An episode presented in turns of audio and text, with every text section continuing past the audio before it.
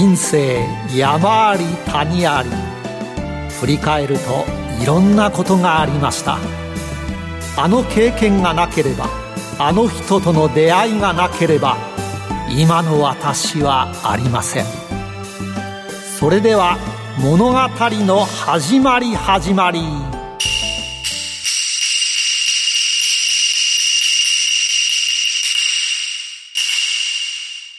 企業トップが語る人生波乱万丈。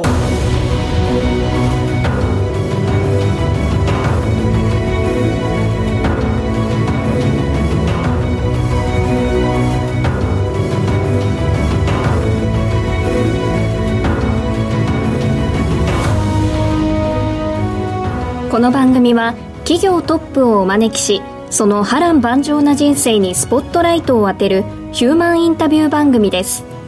トップに上り詰めるまでのライフストーリーからどんな人生のヒントが得られるでしょうか。進行役は辻るなが務めます。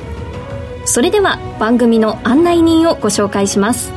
財産ネット企業調査部長藤本信之さんです。毎度相場の福の神こと藤本でございます、まあ、本日のあのゲストの方ですね、はい、いい方なんですよ。何が素晴らしいかというと、はい。はい、お土産いただいたんで。っていうそういう意味ですね、はい、私はいい方と聞いて、うん、すごい男前でいらっしゃるんですよ、うん、ダンディーですよね。ダンディーで目の前に座っているだけで大変緊張しております、うん、ということで皆さんも今日のヒューマンにぜひご期待ください。企業トップが語る人生波乱万丈この番組はヒューマンホールディングスの提供でお送りします。あらゆる人の自己確立をサポートするヒューマンホールディングス証券コード2415ジャスダック上場ヒューマンホールディングスは教育事業を中心にその人材育成のノウハウを活かし人材、介護、保育、IT など数多くの事業を展開。国内から海外までグループのシナジーを活かし社会のニーズに応える。証券コード2415ヒューマンホールディングスです。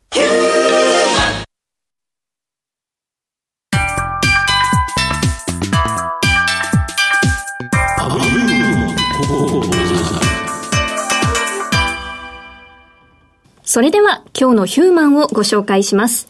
第46回のゲストは、証券コード3245東証一部上場ディアライフ代表取締役社長、阿部幸広さんです。よろしくお願いします。よろしくお願いします。では、藤本さん、会社の紹介をお願いします。はい。えー、ディアライフは東京九段下にですね、本社があるマンション開発プロジェクトや収益不動産投資を行うリアルエステート事業、こちらがメインビジネスの企業になります。不動産業界をはじめとした営業現場のアシスト要員や事務系業務、コールセンター業務などバックオフィス系業務における、えー、リソース拡充のための要員を派遣を行うセールスプロモーション事業やグループ会社の株式会社パルマを通じてトランクルームの入出金管理、滞納保証サービスを行うアウトソーシングサービス事業も行っています。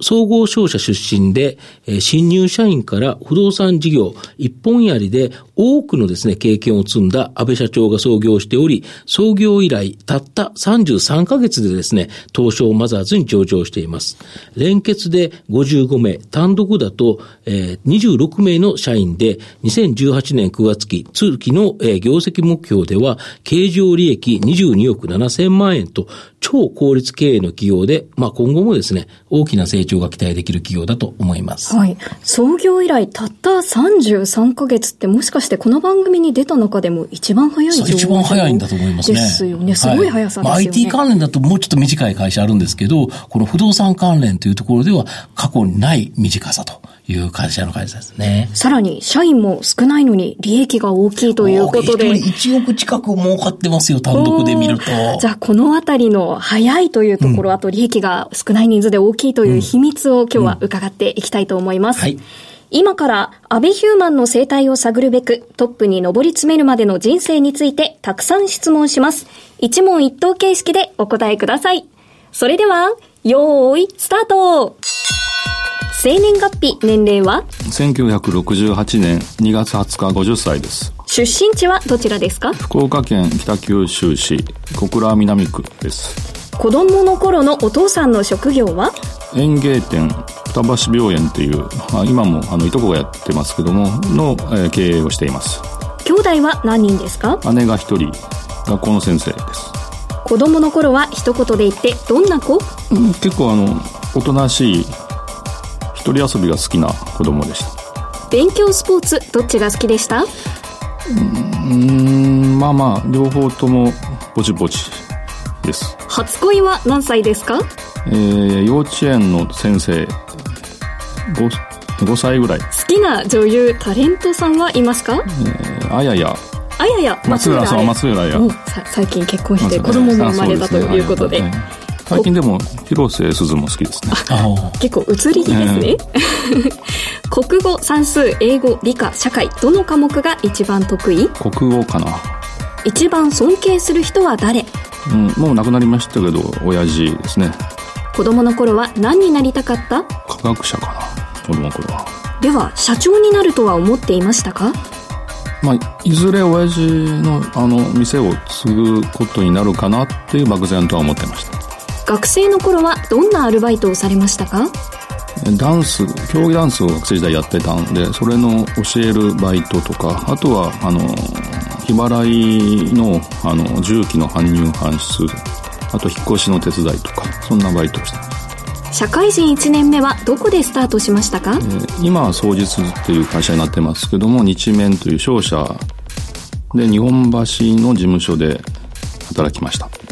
好きな言葉座右の銘などはありますか、うん。ノーリスクノーライフ。おー。最後の質問です。私辻るなを一言で表現してください。雪見大福。ポニョポニョしてそうないや感じなんかね ななんとなく。なんとなくなんとなく。はい。それでは藤本さん気になったところはどこでしょうか？まあ、尊敬される方がお父様っていう形なんですけど、その子供の頃は、その園芸店を、まあ結構手伝われたとか、そうですね。やっぱり親さんのその仕事のあれを見てたという感じですか？ええもうそばで、まあ、家と、あの、職場が同じところで、うん。仕事とそういうプライベートっていうものの差がないような生活をずっと身近で見てましたね。やはり、その中でやっぱりお父さんすごいなと思って尊敬されたという感じですか？そうですね。今、だんだんそれ、小さい頃は、それ、はすごいっていうのは分からなかったんですけども、あの、年を取るにつれて、特に自分が社会人になってから、より一層それを深く感じるようになりましたね。お父さんのどんなところがですか？具体的にあのーまず仕事がやっぱり好きで、うん。休みというのが、お盆と正月、あとは台風とか、まあそういう、あの、農家相手の仕事だったもんですから、よっぽど天候が悪天候の時はもう店を閉めたりとかしてましたけど、それ以外は休むという定休日がない。朝も、あの、まあ、その季節によってはもう6時ぐらいから、あの、農家の人が店に来て、あの、扉を叩いて開けたりとか、そんな感じですね。なるほど。あと、大学は東京に来られたんですよね。どちらでしたっけ？え早稲田の小学部。あ、そうですか。で、そこで、その、先ほど、あの、競技ダンスに熱中されたとか、はいはいかなり熱中されたんですか？そうですね。あの、そんなにいい成績ではなかったんですけども、あの、楽しかったですね。なるほど。で、そこから、その、総合商社の一面にですね、はい就職されてるんですけど、これは何か理由があったんですか？東京に来るときに、親父にまず30歳までは東京にいてもいいと言われてまして、あ要は、最終的には帰ってうんこい帰ってこいという話があって、まあ何か、うん。商売を、まあより勉強するのに、なんと単純な発想で商社ってなん。か小、まあ大学も商学部で、なんとなくそういう小つながりで商社を選んだっていう感じですね。なるほど。で、最初は、その日本橋で働かれたっていうことなんですけど、どういう部署で？建設部。うん。で、あの、やっぱりそういう不動産開発の部署。まあ、これも、あの、日面に内定もらってから、その、希望の部署を書く上で、まあ、どこにしようかなと希望を書く上で、はいはいはい。まあ、英語もできないし、あんまりこう、忙しいのも、なんだなと、そたまたま大学時代に、あの、宅建の勉強をしてたもんですから、それで、あの、第一希望で不動産部を書いたら、それが通って、そのままずっと同じ部署にいました。これ総合商社って非常に結構特殊で、なんか大体の会社さんって入ったところの所属部署っていうのが、ほぼほぼそのまま続くんですよね。そうですね。その部署がよっぽどこう業績が悪いとかね、なければ、大体は、あの、同じ部署で行くことが多いんですけども、まあ僕の場合も、もうその中でも特殊で、まあ一度もその東京からあの転勤もなければ、かの移動もなくて、部の名前だけが3、4回変わって、で、14年半、いました。ただ、会社自体は変わっていきましたよね。うん、ね。日明さんが日照祝いと経営統合され、名前創実に変わり、だけど部署は全く変わらなかった。そうですね。これやっぱり会社ってその経営統合されていくと、やっぱりなんとなく雰囲気って変わるものですか？いや、まあ全然変わってきました、これは。そうですよね。まあ僕も実は経験あるので、うん、えー、この会社こう変わっていくんだっていうのがなんとなくあると思うんですけど、うん、で、そういう中、かなりですね、あの、やはり営業成績が良かったそうなんですけど、これを例えば自己分析するとなぜ良かったんですか？あの、入ったその西面の建設の最初の上司、うん、まあ、土橋さんって言うんですけども、はい、その後、あの、当日の社長会長やられて方なんですけども、まあ、非常にこう、あの、自由に仕事をさせてもらえたと。まあ、はい、若い頃から。はい、若い頃から。まあ、責任は俺が取るから、はい、もう、あの、い。い上司に恵まれたっていうのがそこ一番だと思います、ね、大きいですか。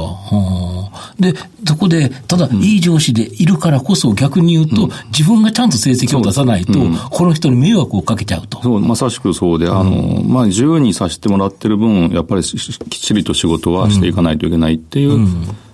ふうにずっと感じてました。とすると、うん、この総合商社でのその建設不動産の事業っていうのは、いろんな方とものすごくいっぱい合うんですよね。えー、まあいろんなその、まあ大手の不動産会社から、ゼネコン設計事務所、広告代理店と、まあ、いろんな方と接触ね、することが多かったですね。で、その中で、みごあのうまく仕事を作り上げていくっていうのが仕事ですよね。一、人だけではできなくて、いろんな人とうまく付き合っていくっていうのが、これがやっぱりビジネスにつながり。で、それの信頼感っていうのが、まあ、会社の名前っていうのも当然あると思うんですけど、安倍社長という個人にもあるということですよね。そうですね。まあ、その時はね、あの、本当に平社員ですけども、なんとなく、あの、日面の安倍と仕事をしたいというふうに思ってもらえる人が多かったから、まあ、あの、いい成績が残せたのかなと思いますね。ただ、その経営統合とかなんだかんだある中で、うん、その社員として働きながら、うん、なぜか、なぜかと、僕ちょっとなぜかと言っちゃいますけど、えー、あの、例えばロースクールを受けられて、うん、要は弁護士さんになりたかった、もしくはお医者さんになろうとして、えっ、ー、と、医学部の、私立の医学部を受験されたりという、こういう経験がある全然違う道ですよね。全く違う道。なんでですか、これ？あの、これまたその、親父の話にも,、にも関係するんですけども、まあ、結局、82で、うん、あの、亡くなったんですね、5年前に。その前日まで働いてまして、やはりこう、あの、企業で働いてると定年というのがあったりとか、まあ、いろいろそういう、自分では、あの、やりたいと思ってる仕事ができなくなったりとか、そういうことがどうしても、起きる可能性があるな。まあ、生じますよね。うん、まあ、それを、あの、もうずっと仕事を続けて好きな仕事っていうのは何か、うん。うん、まあ、不動産の仕事っていうのはすごく楽しかったんですけども、うん、何か他にもないのかなということで、うん。うん、あの、最初は、どっちだったかな？医学部だったかな、うん、受けて、大学の、あの、編入試験、学士編入。で、落ちて、それからロールスクールの、あの、最初の時ですね、受けて、まあ、それもまた落ちて、そうすると、まあ、自分で、あの、会社を作ると、まあ、ずっと続けられるかなと。まあ、そういう思いも一つはあって、あの、起業した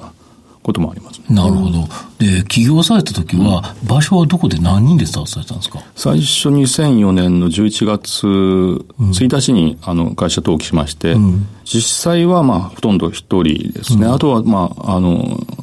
手伝ってくれる人が2、3人、うん、その後に入ってきて、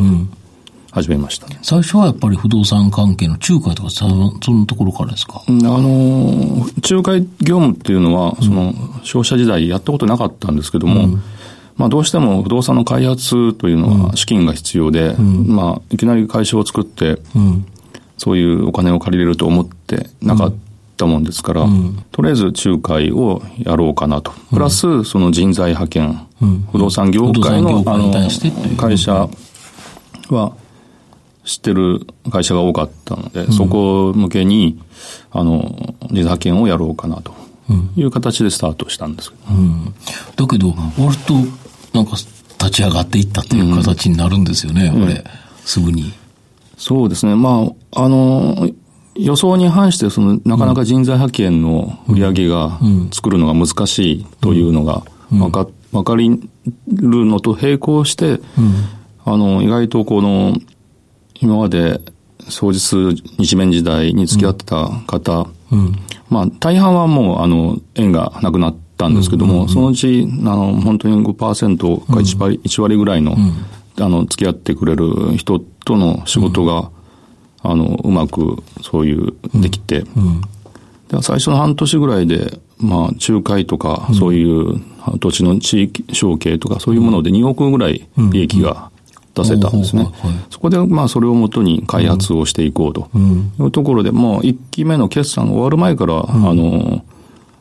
あの、某メガバンクさんから開発資金の融資が受けれることになって。これなかなか難しいですよね、そんな。そうですね。うん、ポッと作った会社で、いきなりそのメガバンクから融資を得て開発、うん、これがだけどできたのが、やはり御社の飛躍のきっかけですか、そうですね。うん。まあ自分でもちょっと不思議なんですよね、いまだに。うん、ただだけどそこはそこまでの関係できちっと利益を出して作ったからこそ信じてもらえたという部分もあるということですよね。うん、そうですね。まあそういう資産表とかはもう毎月、うん、まあ、あの、作って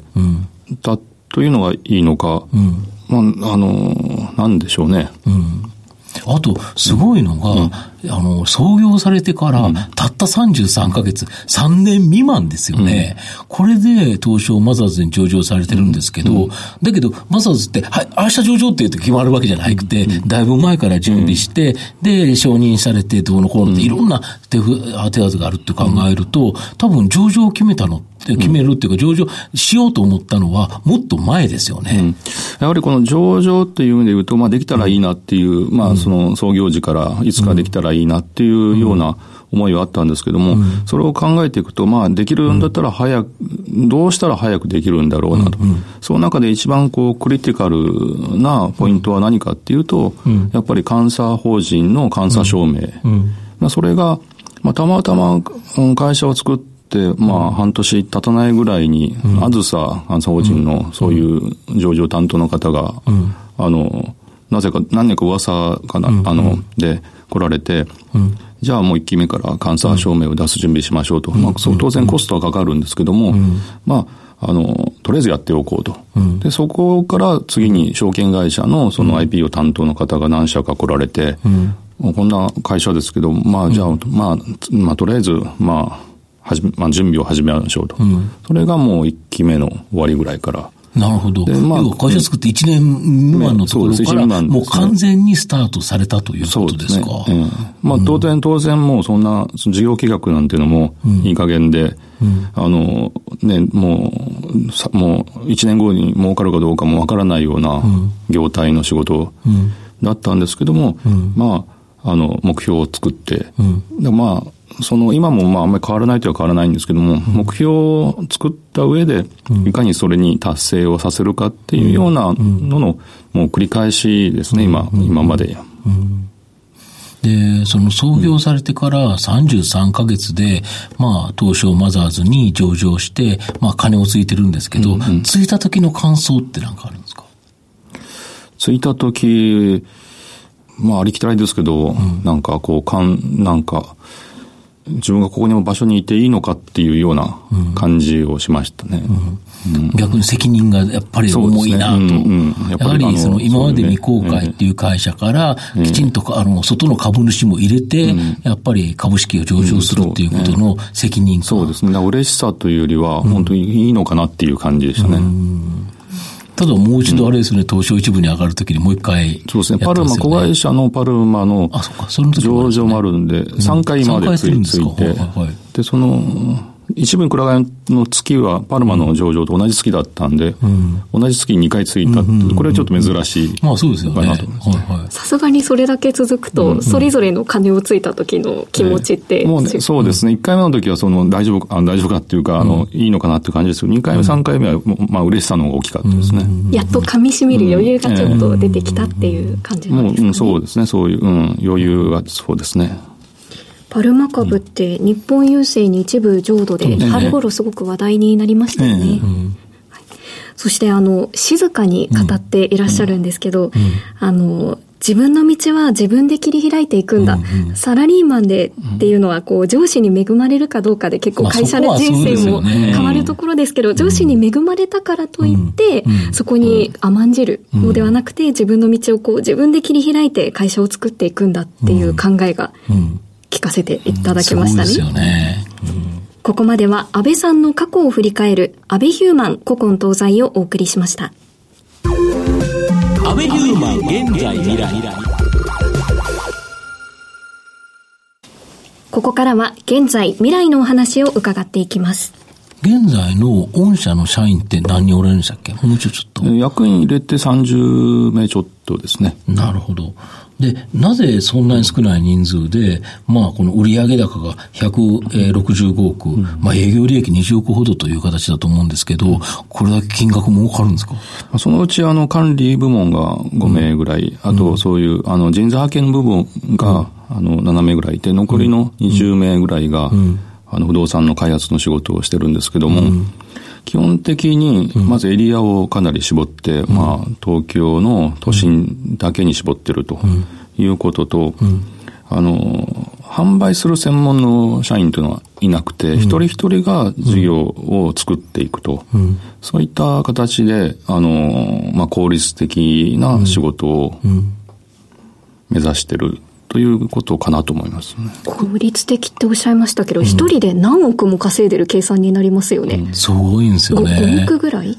まあ、売上高で、売上高で言うとそれぐらい上げて、利益は1億近くっていう形だと思うので、あれですよね、九段下から、あの、なんか40分以内に行けるところという。基本的にやはりもう、あの、不動産っていうのは、買ったら、その、特に開発だと、やはりその現場を見たり、現場定例行ったりとか、その後のリーシングとかも含めて、そこの現場と、あの、会社を行ったり来たりすることが、どうしても増えるので、あの、もう、会社からまあ40分以内のエリアで行けるところ、できれば、まあ、乗り換えをしなくてもいい。まあ、してもいい。まあ、いっぱい電車走ってますからね。そうですね。地下鉄いっぱいありますからね。なので、その、まあ、乗り換えは1回までで、極力、うん、というのを絞って、その移動時間、社員の移動時間というのも、やっぱりコストになりますから、うん、それを考えた上での戦略、まあ、近ければ近いほど頑張ってそういう値段を出しても買うという戦略ですね。販売員いないっていうことですけど、売れ残ってしまうことってあるんですか？あの、基本的に開発をするにしても、そういった収益不動産を買うにしても、うん、あの、もう自分で持つつもりで作ってるんですよ。うん、で、持ってる。で、今のところ、こう、まあ、あの、売れ残りはないですね。うん、あの、もう売れたら売ると。売れなかったら持ってると。あ、そういう感じなんですけども、なぜか売れるんですね。なるほど。うん、で、それだけ少ない社員さんなんですけど、御社にとって人とは何でしょうか？うん、社社員。社員さん。社員ですかね。まあ、投資家ですかね。うん、投資家？うん。はい。投資家？それはどういう意味は？どういう考えで？その自分のやっぱりその経験とか時間とかを会社に投資してるわけで。なるほど。要は、ディアライフという会社に、社員は、そこに働くということは、ディアライフという会社に投資をしていると。自分の技能とか様々な時間とっていうのを会社に投資する代わりに、まあ、給料というリターンを得てると。いうことですか。逆にそういうような技量ちゃんとした人でないと、やっぱディアライフで働きづらいっていうか、そうだと思います。やっぱりそれだけの人たちが集まってるからこそ、やはり収益が上がってるということですか。かなり能動的に一人一人が経営者の視点を持って働いてほしいということなんですね。だからそこを持って自分の経験とか知識をもうより一層高めることができると、そういうような人を、あの基本的には採用してるつもりなんですよね。そのえりすぐりのソルジャーたちをどどのように選んでいるんですか、こう必ず聞く質問があるとか、これで見分けられるっていうのはあるんですか、いや、もうこれはね、あの、まあ、必ず僕面接しますけども、うん、うんフィーリングというか、なんとなくそういった、あの、モチベーションがありそうかどうかっていう感覚、うん。うん、今までの経験とか知識とかじゃなくて、うん、当然その人の、持っている、もう潜在的なポテンシャルというか、人の良さとか、そういうものを含めて判断される。だからこそ、そこに育ってるからこそ、今儲かってるっていうことですよね。そうです。あ投資家っていうのは今まで初めて聞いた。これは僕,、僕があの考えた言葉じゃないんですけども、あの、